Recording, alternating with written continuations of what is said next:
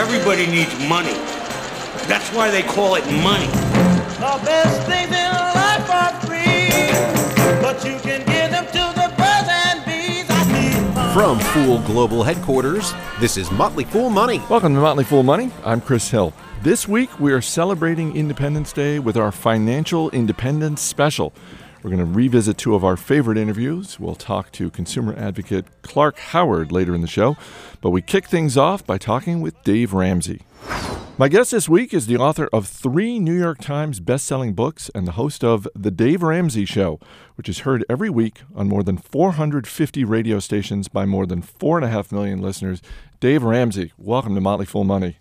Well, thanks, Chris. It's an honor to be on here, man. This is cool. It is an honor to to have you on because uh, our show, like yours, um, is is on a lot of radio stations. If if you back out like 420 or so.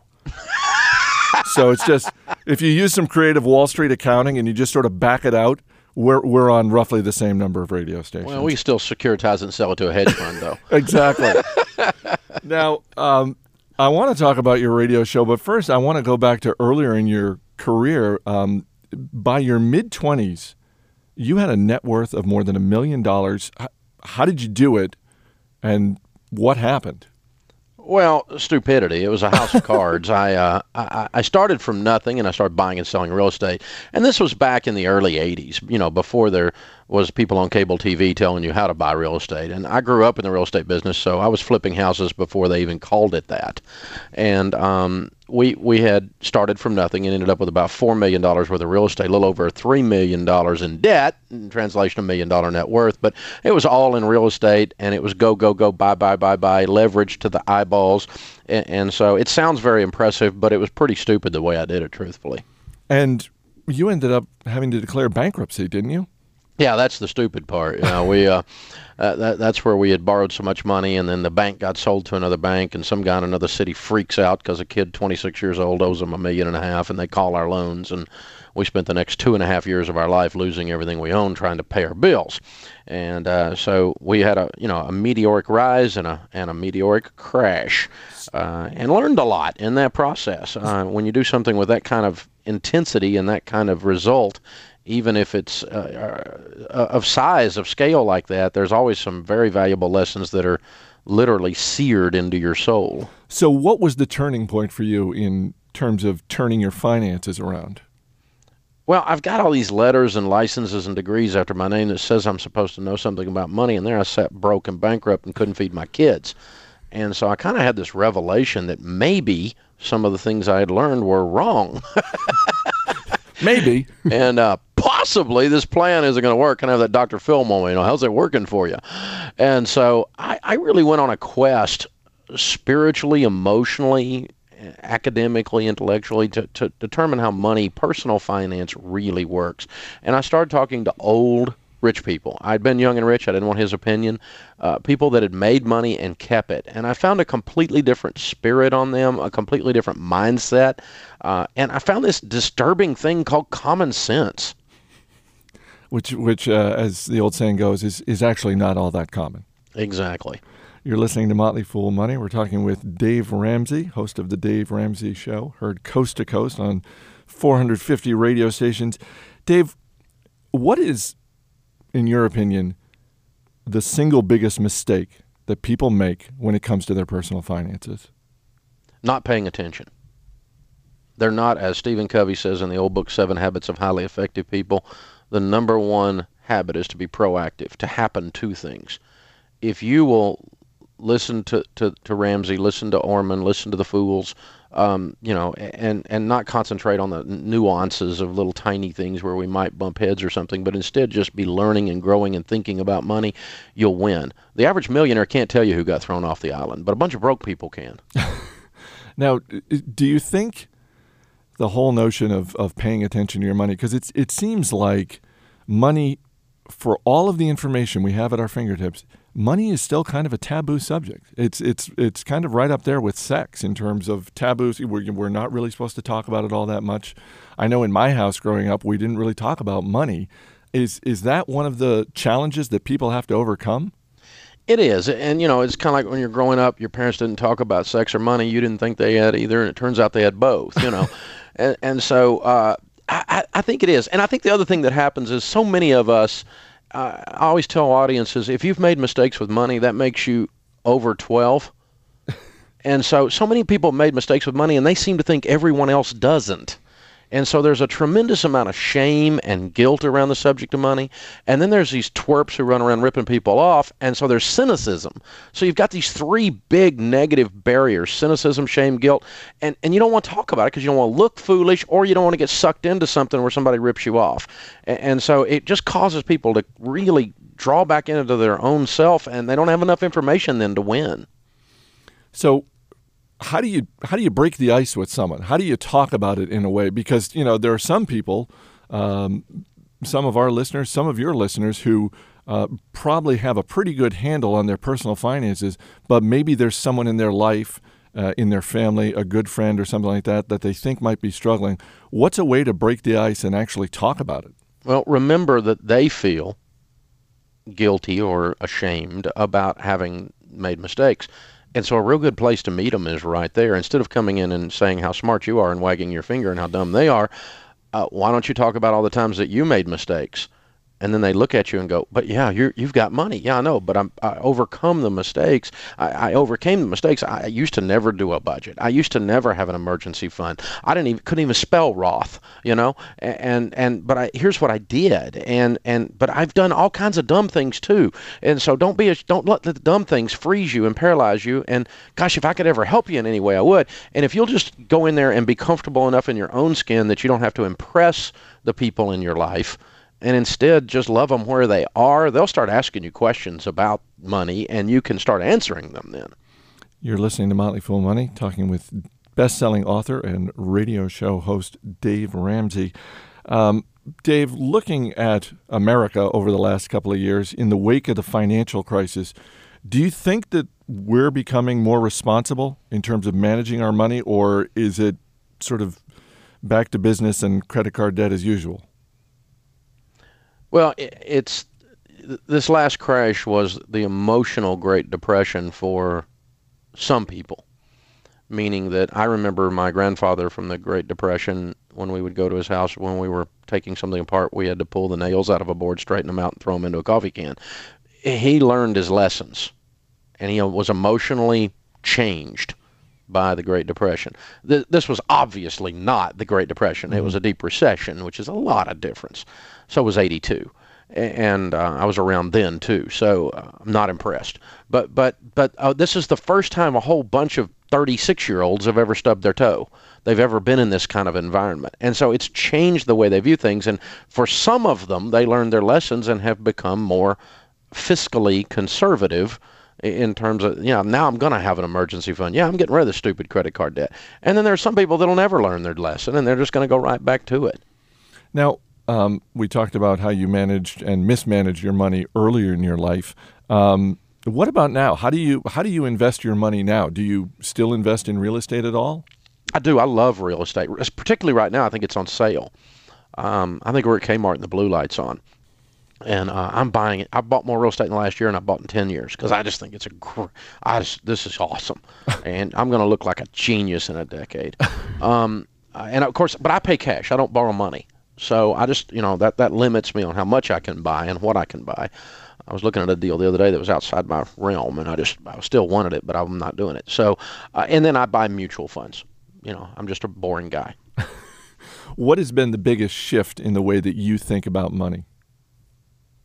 From earlier, I, I, I quit looking for the magic beans. I quit looking for that one thing, you know, that that that deal. And as I've met with wealthy people for two decades now doing this, and literally thousands of millionaires. I, and you guys have too. I, I'm amazed at how simple their lives are. I always thought it was going to be so sophisticated and so multi-layered with some kind of uh, weirded out estate planning tools or something that I wouldn't be able to grasp.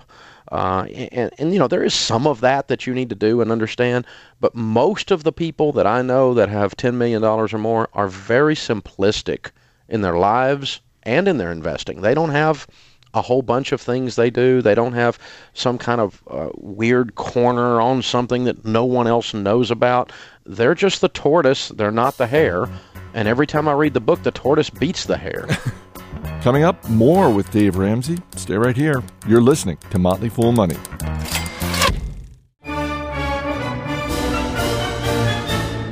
Welcome back to Motley Fool Money. We're talking with Dave Ramsey, best-selling author and host of the Dave Ramsey Show, heard on hundreds of stations all across America. All right, Dave. Uh, it's it's time to tap some of that personal finance expertise of yours. Um, I want to get, I want to spot you up with a, a few different areas of personal finance, and just sort of get you know one or two tips on what we should be doing. Um, let's start with a tip for buying a house. Uh, make sure you're out of debt, have an emergency fund in place, and have a good, strong down payment. I love a 20% down at least because it avoids PMI. And never buy a house where your payment is more than a fourth of your take home pay on a 15 year fixed. Where do you come down on leasing a car versus buying a car? Tom Stanley, in his book, The Stop Acting Rich, has discovered that 87% of millionaires have never leased a car. So why would you? Works for me. Uh, one tip for creating a will. Do it. 78% of Americans die without a will. That is so rude. 78%? Is that bizarre? That's That's a lot of people left behind with a mess. A bunch of hillbillies fighting over mama's china. one tip for, and this is obviously a huge problem for many Americans, one tip for paying off your credit card debt. The first step to getting out of debt is quit borrowing more.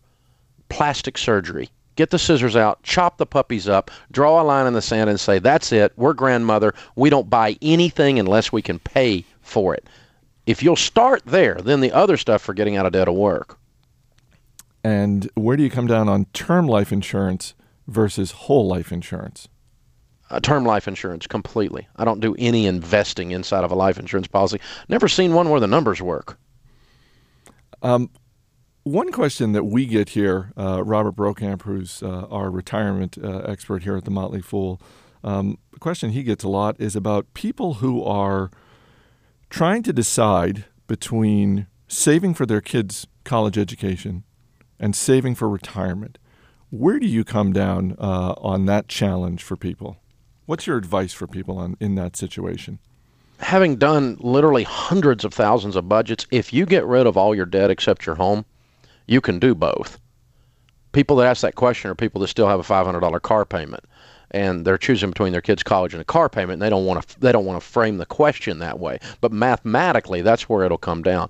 If you actually could put me in a corner and and and create this bizarre circumstance where you really did have to choose between the 2 I, I'll choose retirement over college because uh, hundred percent of the time you're going to retire, and not everyone goes to college. And how? By the way, while kids are in college, they can work. That's not child abuse. What, what a novel idea! Working while you're in college? yes, see, I see why I'm not popular right there. That just throws it. You're listening to Motley Fool Money. My guest is Dave Ramsey, best-selling author and radio show host. Um, let's talk about your radio show uh, for a couple of minutes. What What is the most common question that you get? I get a lot of relationship and money questions.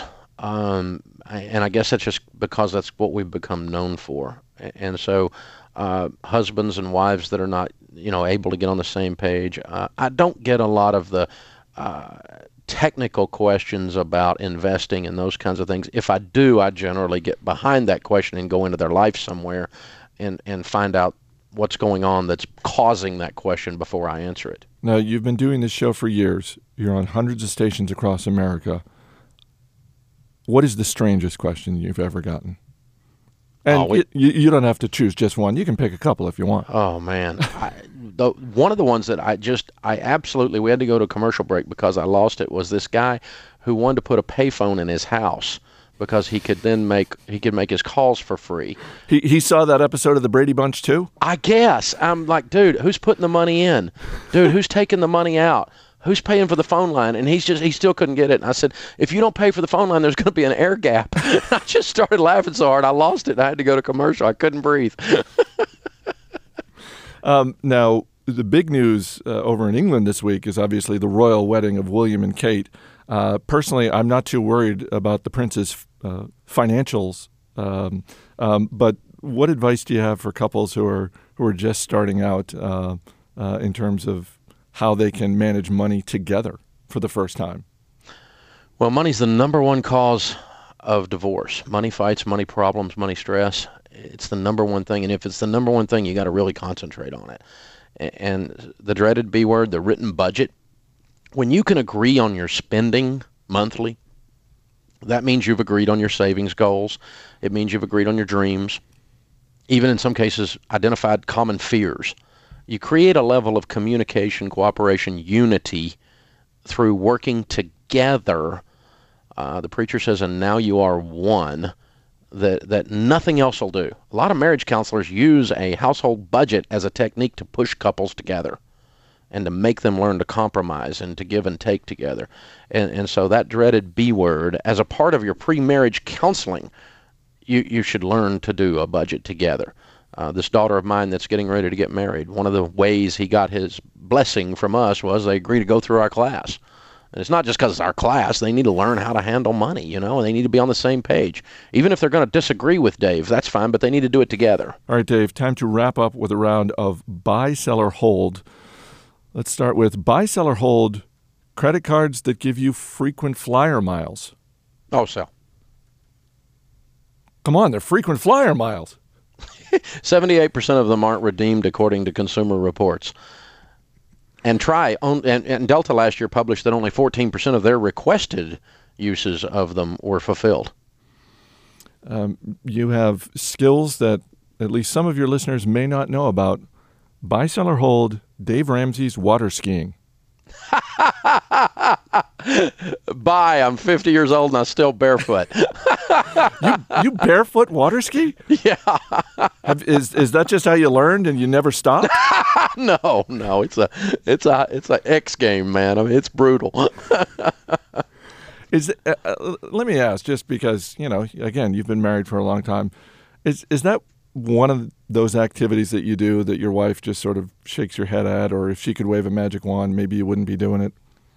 Well, it, it is 40 miles an hour, and you do feel like you hit concrete when you fall. So, yeah, she probably does shake her head. However, uh, she would have to admit that I did get her up last year on barefoot. So, uh, you know, she can't shake her head too much. She's not addicted to it like my son and I are, though. That's impressive. and finally, it's coming out in September, but uh, it's never too early for me to shamelessly promote something.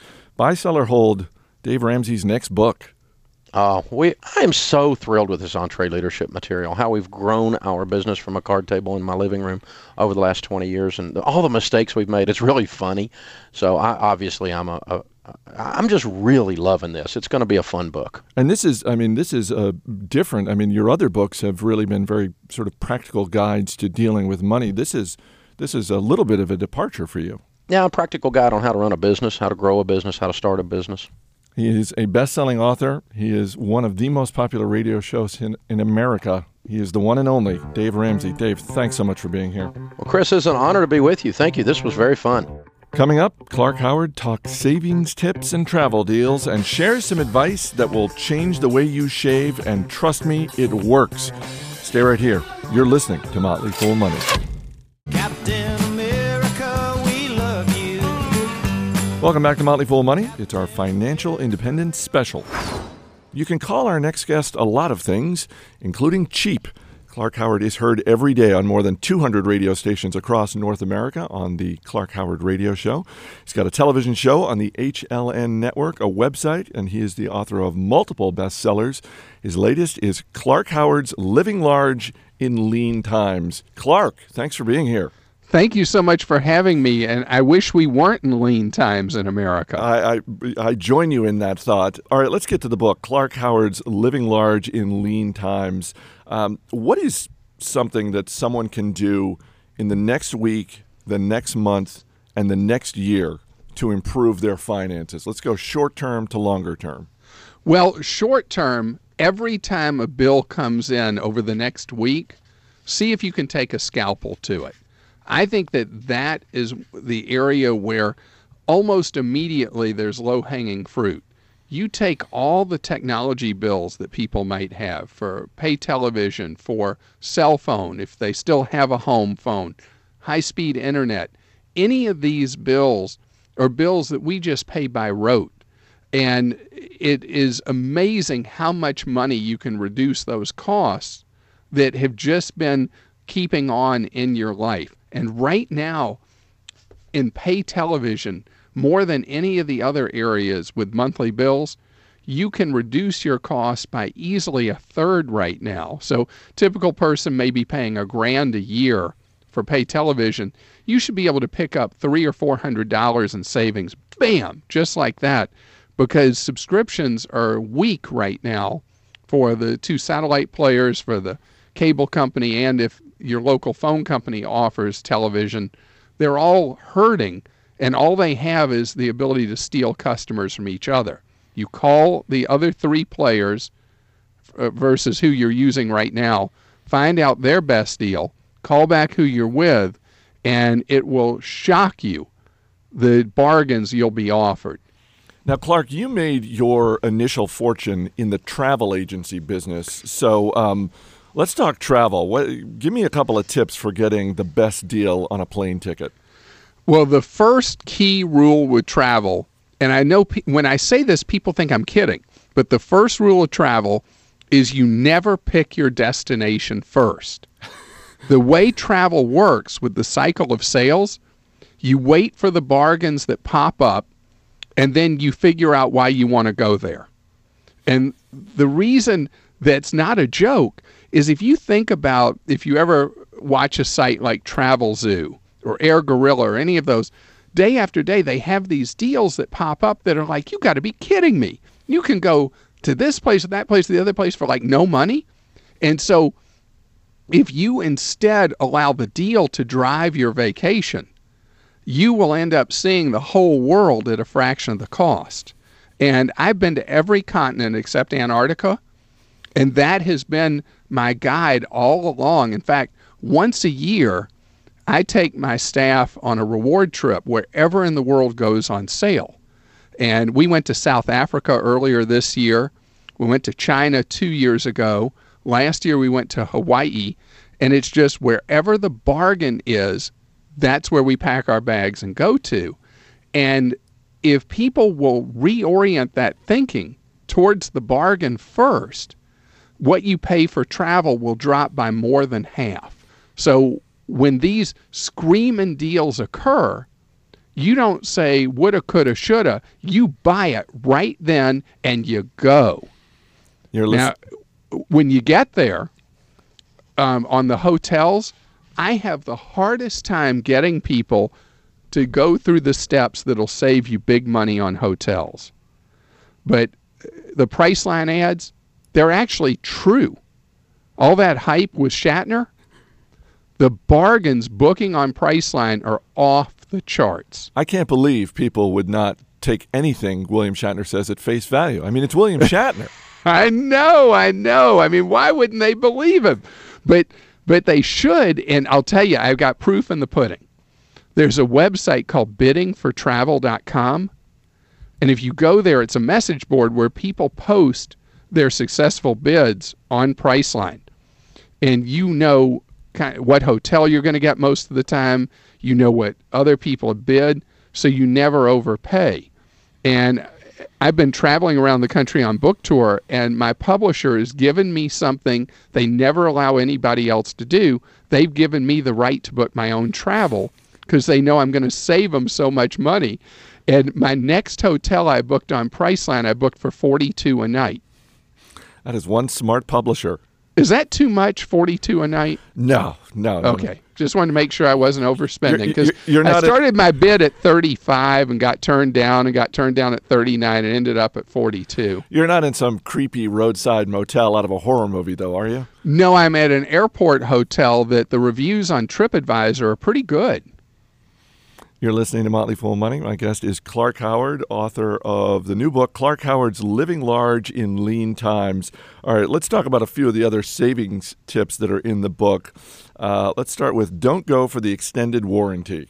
Oh, man. You know, it's an emotional thing. You're at the electronics store, you're buying the new flat screen, and I love all the lingo the salespeople have been taught. You know, don't you want to protect your investment? Well, let me tell you, the Motley Fool is all about investing. Buying a flat screen television, that is not an investment. that is spending. And it's an emotional purchase. And buying the extended warranty with it is the biggest waste of your dough you could ever do. One thing Consumer Reports has found that the flat screen televisions are unbelievably reliable. I mean, just incredibly reliable with a failure rate that has been tiny, tiny, tiny. So, why would you insure something that is a rapidly depreciating thing anyway? Because if you bought a TV two years ago, you could buy a TV better today for a third the money. And second, you only ever insure something that you can't afford to fix or replace. One and that's a key thing. That's the purpose of insurance. So extended warranties are all about insuring stuff that you could afford to repair or replace. Another tip you have um, deals with a company that we're big fans of here at the Motley Fool, and that's Costco. And you say if you're at Costco, look for prices that end in 97. What what is That's the- right. What's the It's- magical power of 97? Well, Costco is an internal thing. Marks items with 97 cents that are things they're closing out, that they're clearing out, and they've marked down below Costco's hard cost in that item. The maximum any item can be marked up in Costco is 14% on brand names, 15% on their private label, Kirkland Signature. So if you see it on 97, they're taking a hit, you're getting the savings. The funny thing is, it used to end in 77 cents. And I wrote about that in a prior book, and they got upset with me for talking about it. So they changed it to 97. And I talked to the CEO, and he said they've given up. They know that whatever they change it to, I'll talk about that too. Uh, you know, Oh, and Sam's Club does it a different way. Sam's Club does anything that ends in a penny. So 41 cents, 91 cents, 71 cents, anything like that is the equivalent of a markdown at Sam's Club. You know, I've had the chance to uh, interview Jim Sinegal, the CEO of Costco, and I, I really wish I had, um, I don't know, been a fly on the wall for the convers- for that conversation between the two of you. Well, he's a great guy. He, he, he doesn't quite get me, but he's a, he's a great, great guy. And he really does have that spirit that I hope survives his retirement, which is that everything they focus on, everything, is the employee and the member. And the stockholders, interestingly enough, the stockholders come in third place in that mix. And that's always upset Wall Street. In fact, uh, Wall Street refers to Costco cynically as the world's largest co op. But the truth is, is that people know that Costco has integrity. They trust it.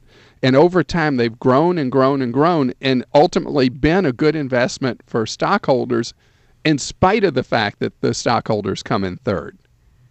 Another savings tip from your book reuse disposable razors. Yeah, I'm on the same razor since March. I, it's a 17 cent razor. And all you do is you dry the razor after you use it each time because the only thing that degrades a razor is moisture, not the act of shaving. My last razor lasted a year. And I had a uh, photo shoot this morning, and the makeup artist knew I did this with the razors, and she says that this razor's done. So her opinion was I wasn't going to make it a year with this one. This one's only going to make it, what, five months or whatever, that I needed to bail on it. But I'm not quite ready to give up on it. I'm kind of in pain just thinking about this. I mean, I I, I, I think I trade out my razor every couple of weeks. Yeah, and you're probably using one of those way overpriced multi-blade razors, right? Yes, I am. All right, so dr- so, so try it my way. This is like an dry that bla- dry that blade for uh, each time after you use it. Just dry it with the towel. Okay. See if you don't stretch that two weeks to four or six without any nicks or cuts. I bet you that I'm going to save you money because where I pay 17 cents for a blade, you're throwing away three dollars a blade, and I feel really bad for you. Yeah, but I, I'm not. I'm not cutting myself like I'm sure you are. I ha- I do not. I as soon as I hit the point that I'm going to nick or cut, that blade's done. Now that may take seven or eight months for that to happen, but at that point, I'll give up on that blade. More with Clark Howard coming up. You're listening to Motley Fool Money.